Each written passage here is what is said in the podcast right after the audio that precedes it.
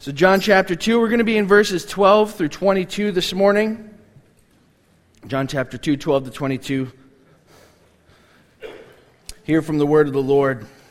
After this, he, that is Jesus, went down to Capernaum with his mother and his brothers and his disciples, and they stayed there for a few days. The Passover of the Jews was at hand, and, and then Jesus went up to Jerusalem. In the middle, he found in the temple, he found those who were selling oxen and sheep and pigeons, and the money changers were sitting there. And making a whip of cords, he drove them all out of the temple with the sheep and the oxen. And he poured out the coins of the money changers and overturned their tables. And he told those who sold the pigeons, Take these things away. Do not make my father's house a house of trade. His disciples remembered that it was written, Zeal for your father, for your house will consume me. So the Jews said to him, What sign do you show us for doing these things? And Jesus answered them, Destroy this temple, and in three days I will raise it up. Then the Jews said, It has taken 46 years to build this temple, and will you raise it in three days? But he was speaking of the temple of his body. When therefore he was raised from the dead, his disciples remembered that he had said this and they believed the scripture and the word that Jesus had spoken. Amen. Kids, you are dismissed for Children's Church. If you hadn't had a chance to register, uh, parents, if, uh, for the kids, uh, Children's Church check ins out to the left. If you could do that, that's a measure we're trying to take here. We want to make sure all the kids are safe and accounted for back there. So if you could do that, that would be wonderful. Meantime, we are in John, as you know.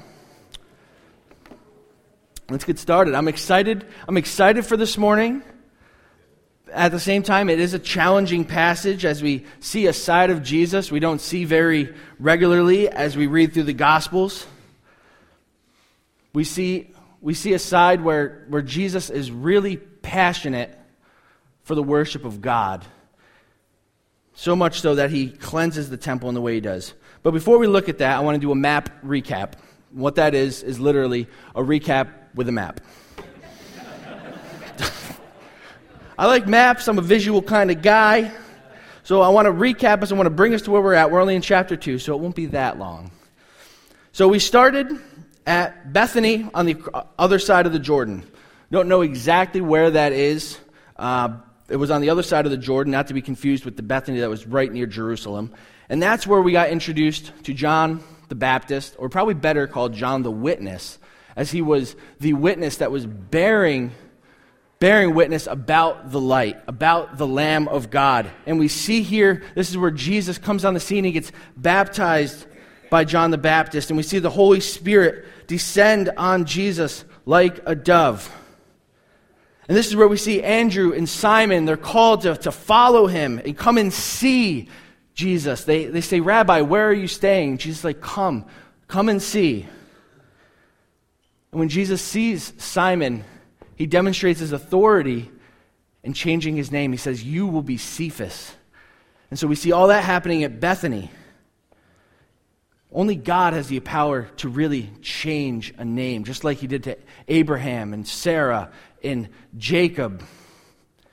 Jesus shows his God godly authority changes Simon's name to Cephas or Peter. Then we move northbound to Galilee. That's where they head up. And this is where Jesus comes across Philip and Nathanael. And Nathanael first says, How can anything good come out of Nazareth? But then we see, as Jesus reveals himself, he says, Rabbi, you are the Son of God. You are the King of Israel. Jesus revealed himself to him. He said, I saw you under the fig tree. And Nathanael's like, You are the Son of God. We see that happen in Galilee. And while they're in Galilee, in that region, as we saw last week, they visit Cana because there's a wedding going there. It's a great celebration, but there was one problem they were out of wine. So Mary goes to Jesus. She's like, Jesus, we're out of wine. And then Jesus says, What does this have to do with me? My hour has not yet come. Which would have totally made sense right then and there to Mary. Probably not. But he still turns the water to the wine. He takes the purification pots of all things that were used in this Jewish rite of purification, and he uses those, he fills them to the brim. And when the wine is brought to the, the master of the party, it's no longer water, it is wine. Showing that a greater cleansing, the ultimate purification, is here in Jesus Christ. And we see in that passage where it's not just his disciples following him, it says they saw this and they believed in him. His disciples moved from following to believing. Now, that's Cana. And today in verse 12, we just see this transition John makes. They head down to Capernaum, which is along the Sea of Galilee. Not much is said here, but we know from other, the other gospel accounts that this is where Jesus basically set his headquarters for his early ministry. And this is where Mark actually says is his home at one point. So they probably made the move from Nazareth up to Capernaum. And uh, we see this location played a huge role in his Galilean ministry. So that's probably why John at least makes mention of it. But then he immediately moves. The Passover of the Jews with that hand, and Jesus went to Jerusalem. So that's where we're at today. Thus concluding our map recap.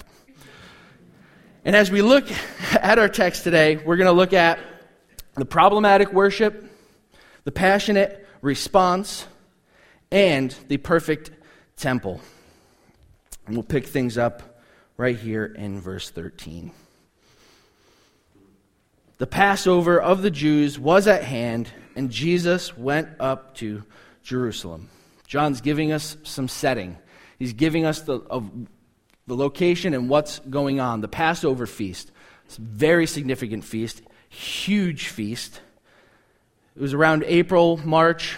Uh, the actual 14th day of Nisan is where they uh, would celebrate it. And everyone, all the Jews from all over the region, not just in Jerusalem, from all over, would come to Jerusalem for this festival, remembering when God spared the firstborn of Israel because of the blood that was put on the doorposts while those in Egypt were slain because they didn't have the blood. They weren't covered in the blood. And they gather year after year, remembering and celebrating this all over. So Jerusalem was packed with all kinds of people. And naturally, they're going to go to the temple. So then we have verse 14. Jesus goes to the temple. What does he find? In the temple, he found those who were selling oxen and sheep and pigeons and money changers sitting there. Now, during Passover, sacrifices had to be made, it was all a part of it. And with people coming from all over the place, far and wide, it wasn't practical to bring an oxen with you the whole way, a sheep with you the whole way. So people would come, and if you weren't from the area, you would come with money, and you would then buy an animal for sacrifice. It was, um, it was prescribed. You see it in the Old Testament, prescribed that that's how you kind of make life easier on everyone to do that. If you're from far off, bring your money, and you can buy an oxen, sheep, or dove, or pigeon, as it's translated here. And also, when people would come into town for the Passover, this is when they would pay their temple tax. But there had to be money changers because the temple tax could only be paid in the Jewish coin or the Tyrian coin because of the purity and the silver content and all that stuff. So there needed to be money changers around to change the foreign currency to the proper currency. In and of themselves, the sale of animals and the exchange of currency wasn't bad in and of itself. It, it was good, it was necessary but the worship practices had become problematic. They, they were corrupted. Because if we look at the place where they're being sold, where the money's being changed, that's where we see an issue. Jesus walks into the temple, and the first thing he sees is just this new marketplace right in the temple courts. The word used is hieron, which means the temple court or the court of the Gentiles. When we see temple here, we're not talking about the inner parts of the temple, we're talking about the outer temple, the courts of the Gentiles, which you can see here. I've highlighted them in red. This is the court of the Gentiles. This is where those who were not Jews, but were Gentile God-fearers, God seekers, those pursuing the God of Israel, but they were Gentiles. This is where they would worship. This is where they would gather to inquire about God. Who is the God of Israel? They want to grow closer. This is where they would grow to worship, go to worship. But the Jewish leaders at the time, the temple leaders, they allowed that space to be turned into a marketplace, to not be used for worship, but to be used for commerce. An area that was supposed to be filled with the sound of, of prayer, the sound of, of worship and adoration, the sound of people asking questions about God and learning about God, was now filled with the loud sound of commerce and, and sales, animals making all kinds of noises, customers and businessmen making deals, the sound of money changing hands. Could you imagine gathering to worship in that setting? I mean, think about it. If a cell phone goes off today, we're getting distracted. We're going to be like, who's, who's ringing? If a baby cries, we hear the cry of the baby. It's what happens. We get distracted so easily. So, like, multiply that by like 100. It would be impossible. It would be like going to the food court to try and worship. You'd be kneeling to pray, and someone would tap on you and be like, free sample? free? No? All right. It's good stuff. Right? it just, it wouldn't work. The marketplace, there was, there was a place for it. It wasn't there. It wasn't in that spot. It's like being out in the foyer. You know, we have the foyer for people who need to be out there, emergencies, whatever, to be able to go out there and still hear the service, still hear the preaching. Hi, foyer people, if you're out there. To hear it. If someone goes out there and it becomes like conversation zone, those voices are going to fill, it's going to overshadow the TV. People aren't going to be able to hear, they're not going to be able to worship. There's a time and place for everything. It's going to be impossible to focus with something like that happening. And that's what was happening to the Gentiles in the court of the Gentiles. And think about the implications. If you're a Gentile, what, what, you, what is being communicated to you? You're an outsider and you don't matter. That's what's being communicated when that happens in the temple. But the gathering of God's people for corporate worship was always meant to be a light to the nations. Where they would meet with God, where they would worship God, but Israel's worship was to be a light to the nations so that people would see the glory of God on display. If I was to walk into the temple, they'd be like, all right, Gentile, worship over here. Don't mind the poop. We're selling animals. Don't mind the smell. Just, just try to ignore it. Try to block out the sound. I'd be like, this? This is where. So this is the God of Israel, huh? I would want no part of that. You are on the outside. You don't matter. I'd feel unwelcome. I would feel uh, unworthy. I would want nothing to do with that worship is meant to, yes, glory, glorify God, but it's also meant to be missional in a sense, that people would see Israel's love, or the church would see our love for God and be like, that's belief. That's worship. I want that. I want to be a part of that. I want to worship that God. But those practices had been moved to now being self serving and exclusive instead of God serving and inclusive. How we treat those on the outside matters. How we communicate the gospel matters. How we demonstrate the love of God, it matters. If we treat Christianity, if we treat our faith in our church like some country club, that's like, well, I'm a part of it. Oh, you're not? That's too bad. You would have been good. Oh, well. If we do that, are we really displaying the love of God? Are we even do we even grasp the gospel if we do that in our lives? Romans 5:10 for while we were enemies we were reconciled to God by the death of his son much more now that we are reconciled shall we be saved by his life. It's not anything that we have done. We boast in Christ and his work. We exalt him, we love him, and we love people. Because that's what Jesus called us to do.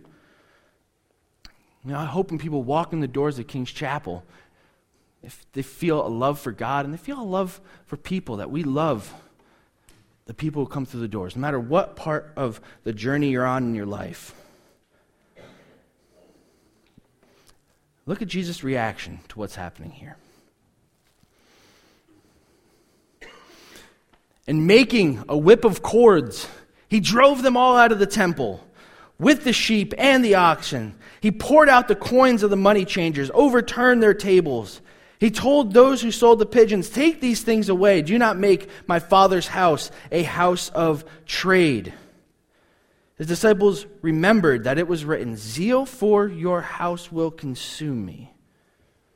I just want to make a quick note before we, we really get into this, just because it was something that, that was really interesting for me to study, and I, I think it's beneficial to at least think about and discuss a little bit. When it comes to the cleansing of this temple, when Jesus goes in and he clears out the animals, clears out the money changers, in the synoptic gospels, Matthew, Mark, Luke, and John, this happens at the end. Jesus has his triumphal entry. He comes in to Jerusalem during Passover. He goes to the temple, and that's when he clears people out. In the Gospel of John, here, we're in chapter 2. It's the beginning of his ministry. It's the second uh, sign that we see in the whole book. So it's really early on. So we have the later in Matthew, Mark, and Luke, and then we have the earlier in John. So there's two schools of thought when it comes to Jesus cleansing the temple. There's one where it's the same event, but Matthew, Mark, and Luke keep it in the spot where it was. And then John, for some literary reason, takes it and moves it to the beginning because he thinks it works better there. Or there's a second school of thought where there's the temple cleansing in John, and then there's a second temple cleansing, not just in John, but John's the one who talks about it over here. So there's an early temple cleansing, and then there's a later temple cleansing.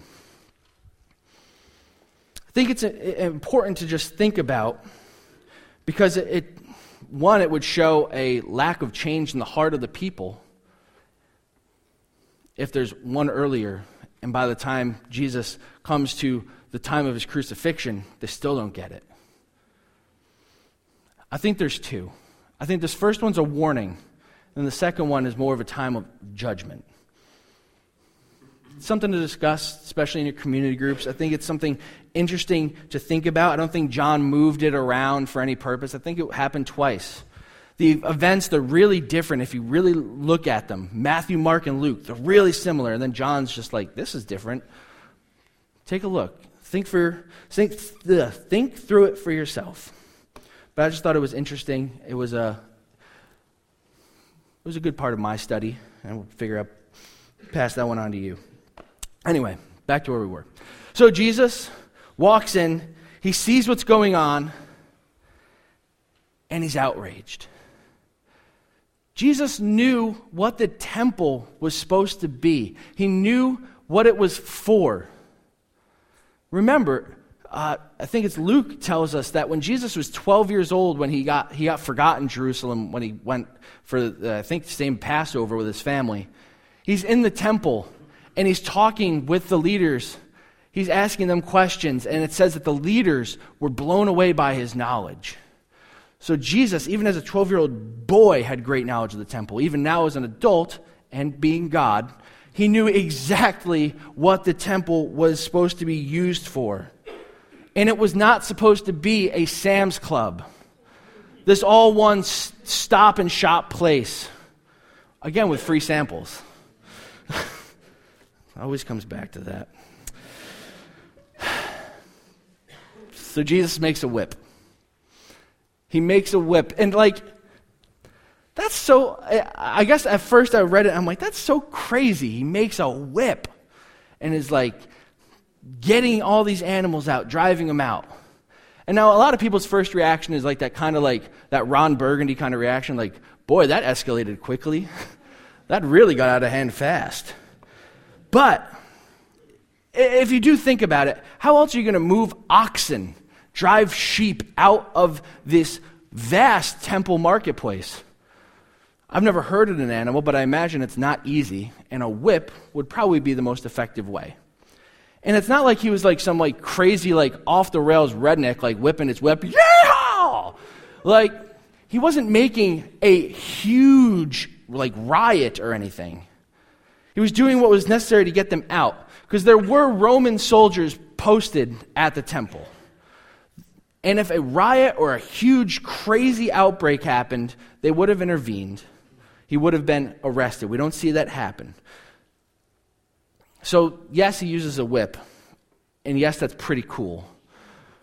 But it's not necessarily as like crazy of a thing as we might think it is. It's what he had to do. He drives them out.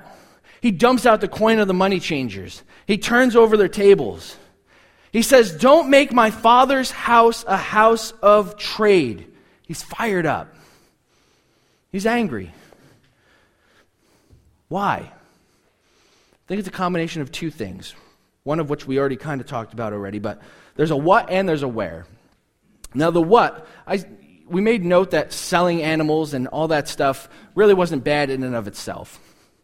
But what was happening during this festival, all these people are coming in, they're selling animals, but they're, they're like charging like these crazy, like throughway McDonald's type prices or the, um, like concessions at like uh, a sporting arena, those kind of prices, movie theater popcorn prices, where it's just like, really, this costs this much?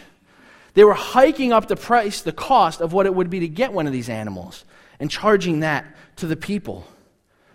So it's like, yeah, you're coming from all over the place. Welcome to, to the temple. Welcome to worship.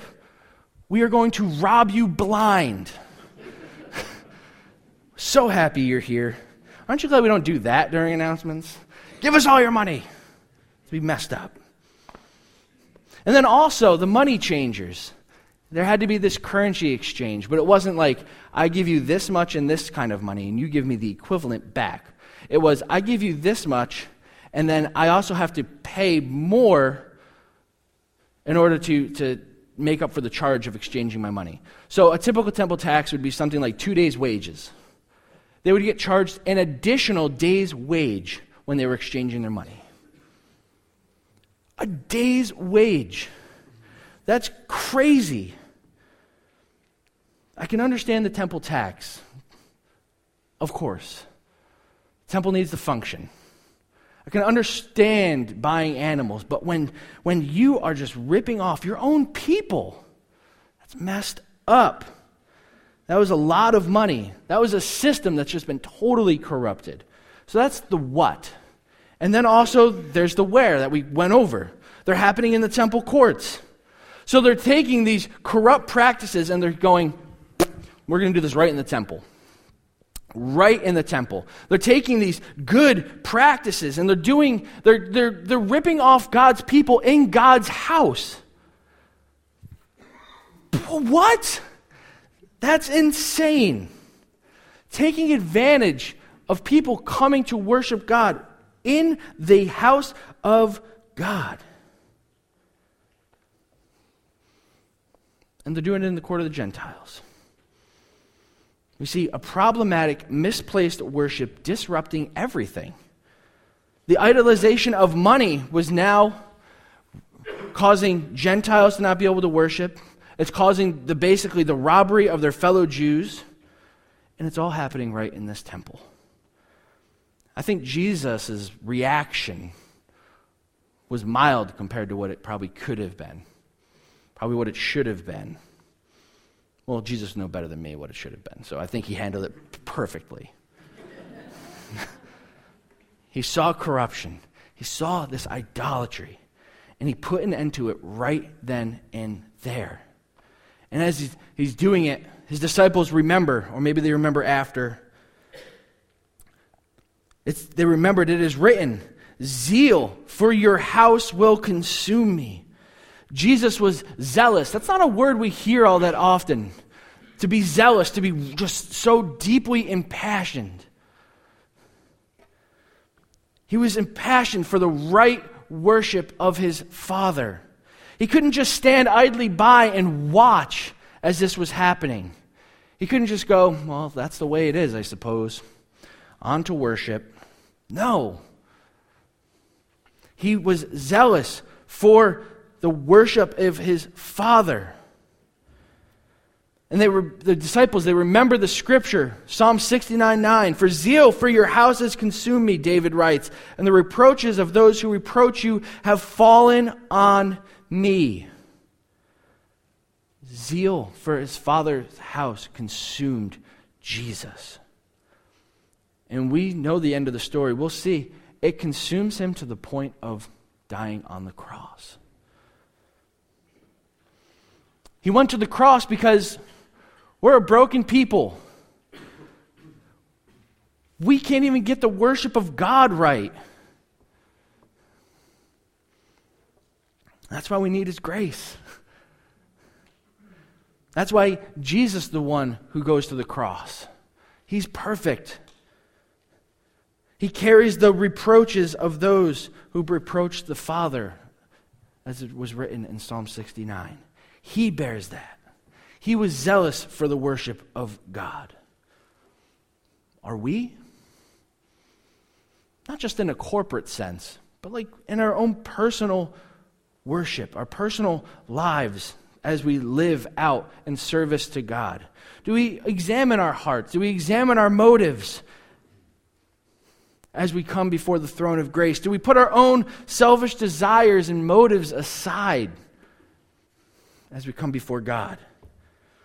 Do the things that break God's hearts and does that get does that break our hearts? Does sin and corruption does it anger us? It's okay for it to anger us. If we're passionate about the things of God, we're going to hate those things that aren't of God. Those things that don't honor God's name but shame his name. Are we zealous, impassioned for the worship of God?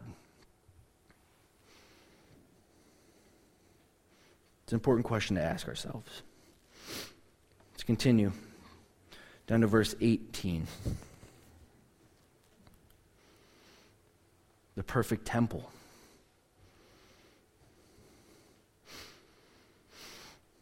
So the Jews said to him, What sign do you show us for doing these things? Jesus goes in the temple, drives out all these, all these merchants, all these money changers. So naturally, Jesus would then get confronted. And the Jews that John's speaking of here were most likely the temple leaders, the authority, maybe someone representing the Sanhedrin. Because they were in authority. They were the ones who were like, yeah, set up, set up in here. This is, this is such a big space. Set up in here. Sell in here. Change money in here. They would have approved the placement. They would have approved the practices. When money changers are cha- like charging such, such a large amount, guess who's making some money off of that? Not just the money changers, those in charge.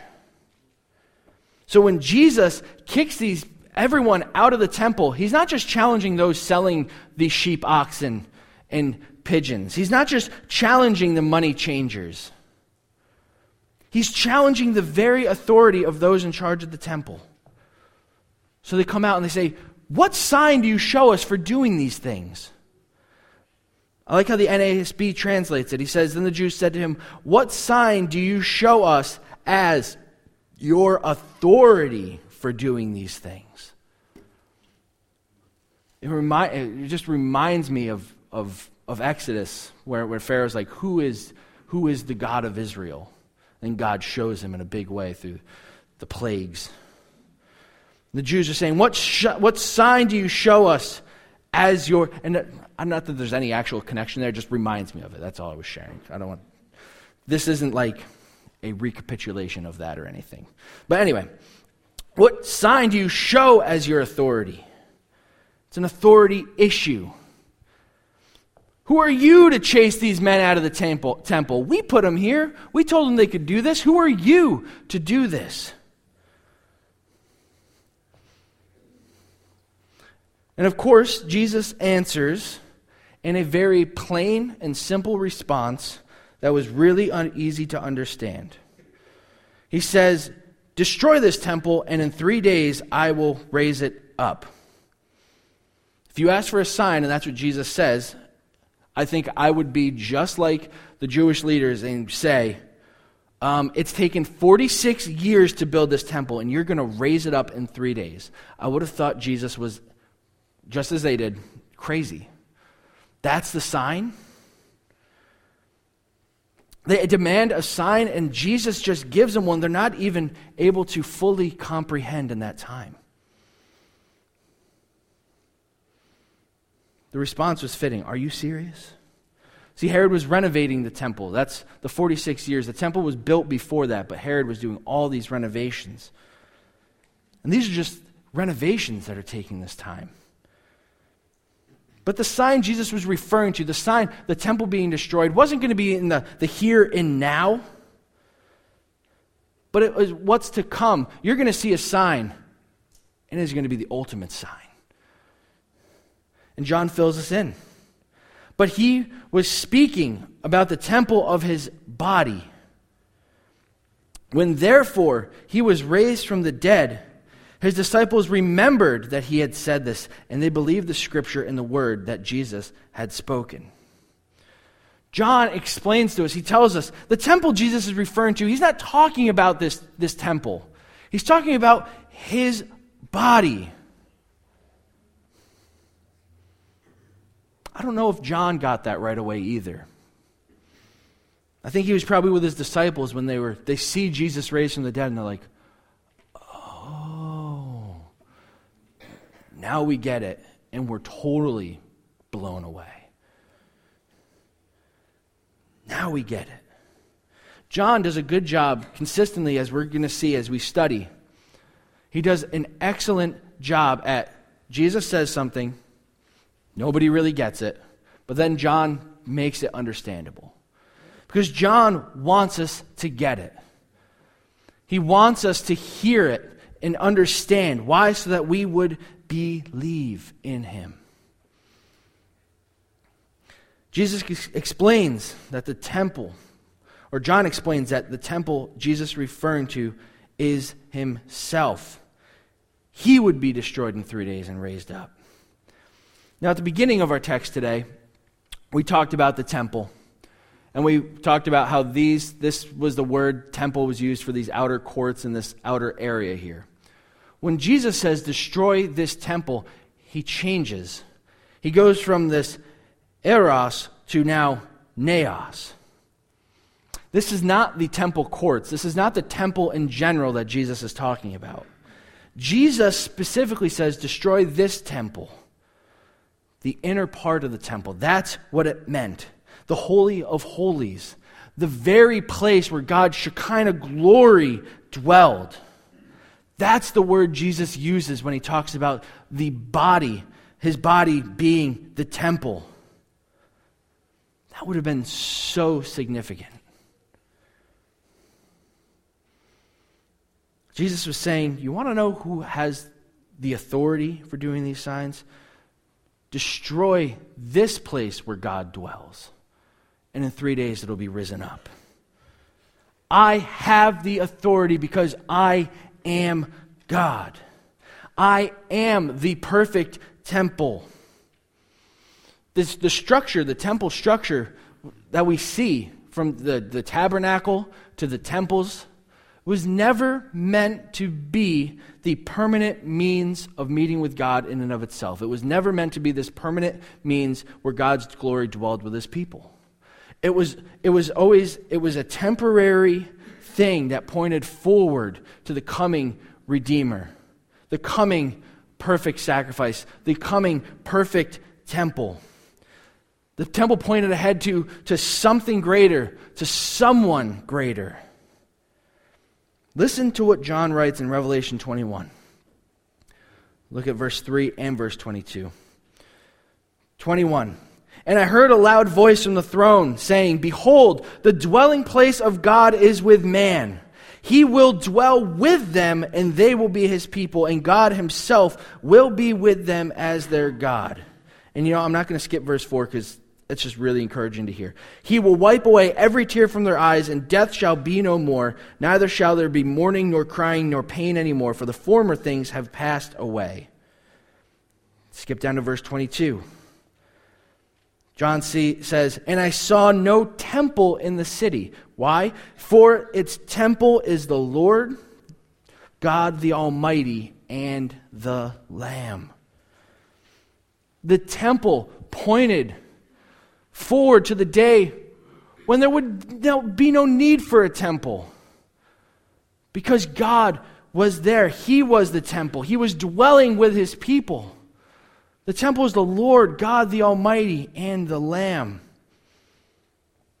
Going, looking forward to when it would go back to this, this Eden type living with God dwelling among his people. That was the hope.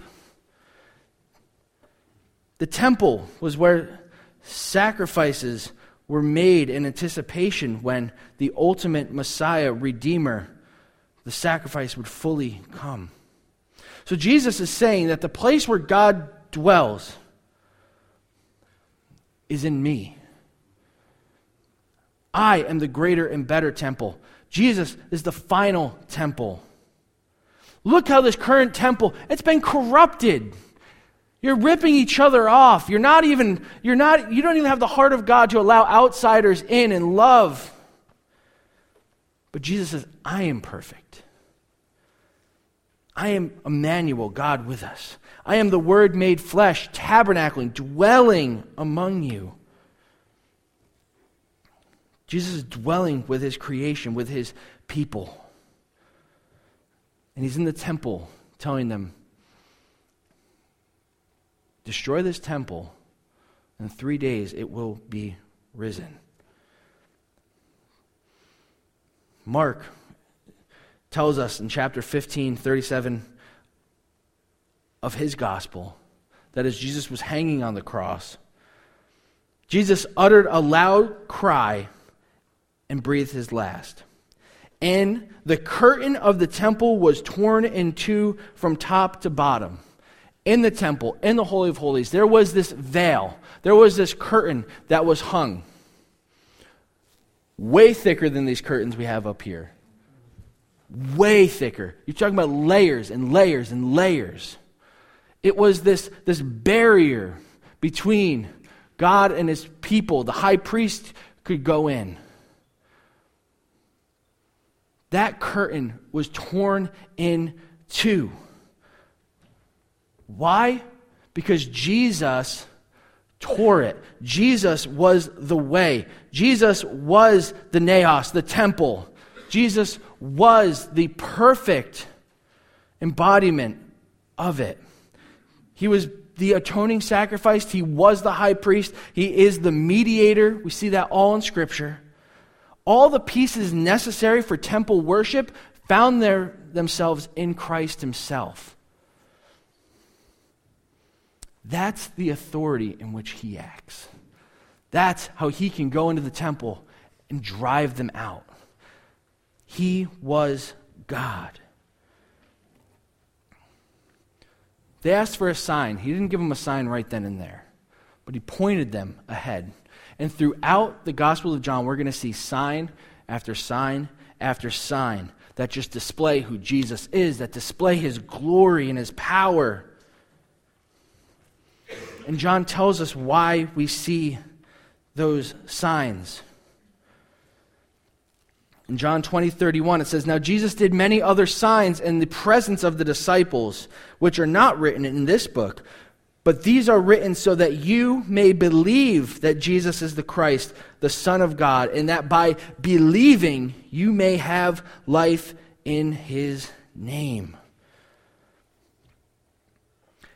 Jesus does these signs so that we, like Nathanael, would be like, truly, this is the Son of God, the King of Israel. The call is to believe. What do you believe? That's a, that's a tough question. That's a challenging question. Because there are a lot of things that are just out there that you can believe in. And social media has only made it easier to just see them filter through our news feeds and chain emails and, and everything else. What do you believe? Do you believe in the authority of Jesus Christ? Do you believe that Jesus is truly the Son of God? Do you believe that He has the authority to correct that which was corrupted? Do you believe that He is the true temple? Do you believe that, that He hung on the cross to bear the weight of our sins and bleed for our iniquities so that we could be forgiven? Do we believe that he rose from that grave victorious as he said he would in three days? What do you believe? I just put that out there. John says, Believe that Jesus is the Christ, the Son of God, that by believing in him you may have life in his name. Do you believe? If you haven't, Make today the day. Come to Jesus. The veil has been torn. The way is open. The barrier is down because of what Jesus did. Come before the throne of grace today. Cast your sin at his feet. Ask his forgiveness. Repent that you may have life in his name on what he has done. We're never going to get it on our own. We're never going to, to be able to create this perfect relationship with God on our own doing. It's always by Christ, by faith in Him, through grace. Maybe you're here today, you're like, yeah, I, I believe that. But like in the text, maybe, maybe you believe it, you have the head knowledge, but maybe worship of Christ has turned more of a self serving thing than a God glorifying thing. Maybe you're here this morning and you lost sight of the mission of God. You've gotten wrapped up in all the exterior stuff. You lost sight of the prize, of the treasure that is Christ. Repent and refocus. Put all hope and trust into our great and perfect temple, Jesus Christ. When the band comes up here, they're going to play a little bit just instrumental. What I want us to do, I want us to stay in our seats. I want us to, to really to meditate on this. Think about what do I believe? Get out of the way what you need to get out of the way. Confess what needs to be confessed. Repent of what needs to be repented of. Before we sing, just spend some time in prayer and reflect on our good and perfect Savior, Jesus Christ.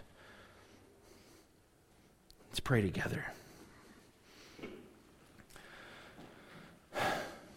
Father, what words can we say in light of your perfection? You are so good. You are so glorious. I pray that we would just be able to catch hold of that as we go out from here, that that would stay on our minds and on our hearts. You would impress it upon us. Lord, help us to get out of the way in our worship, that we would seek you and you alone.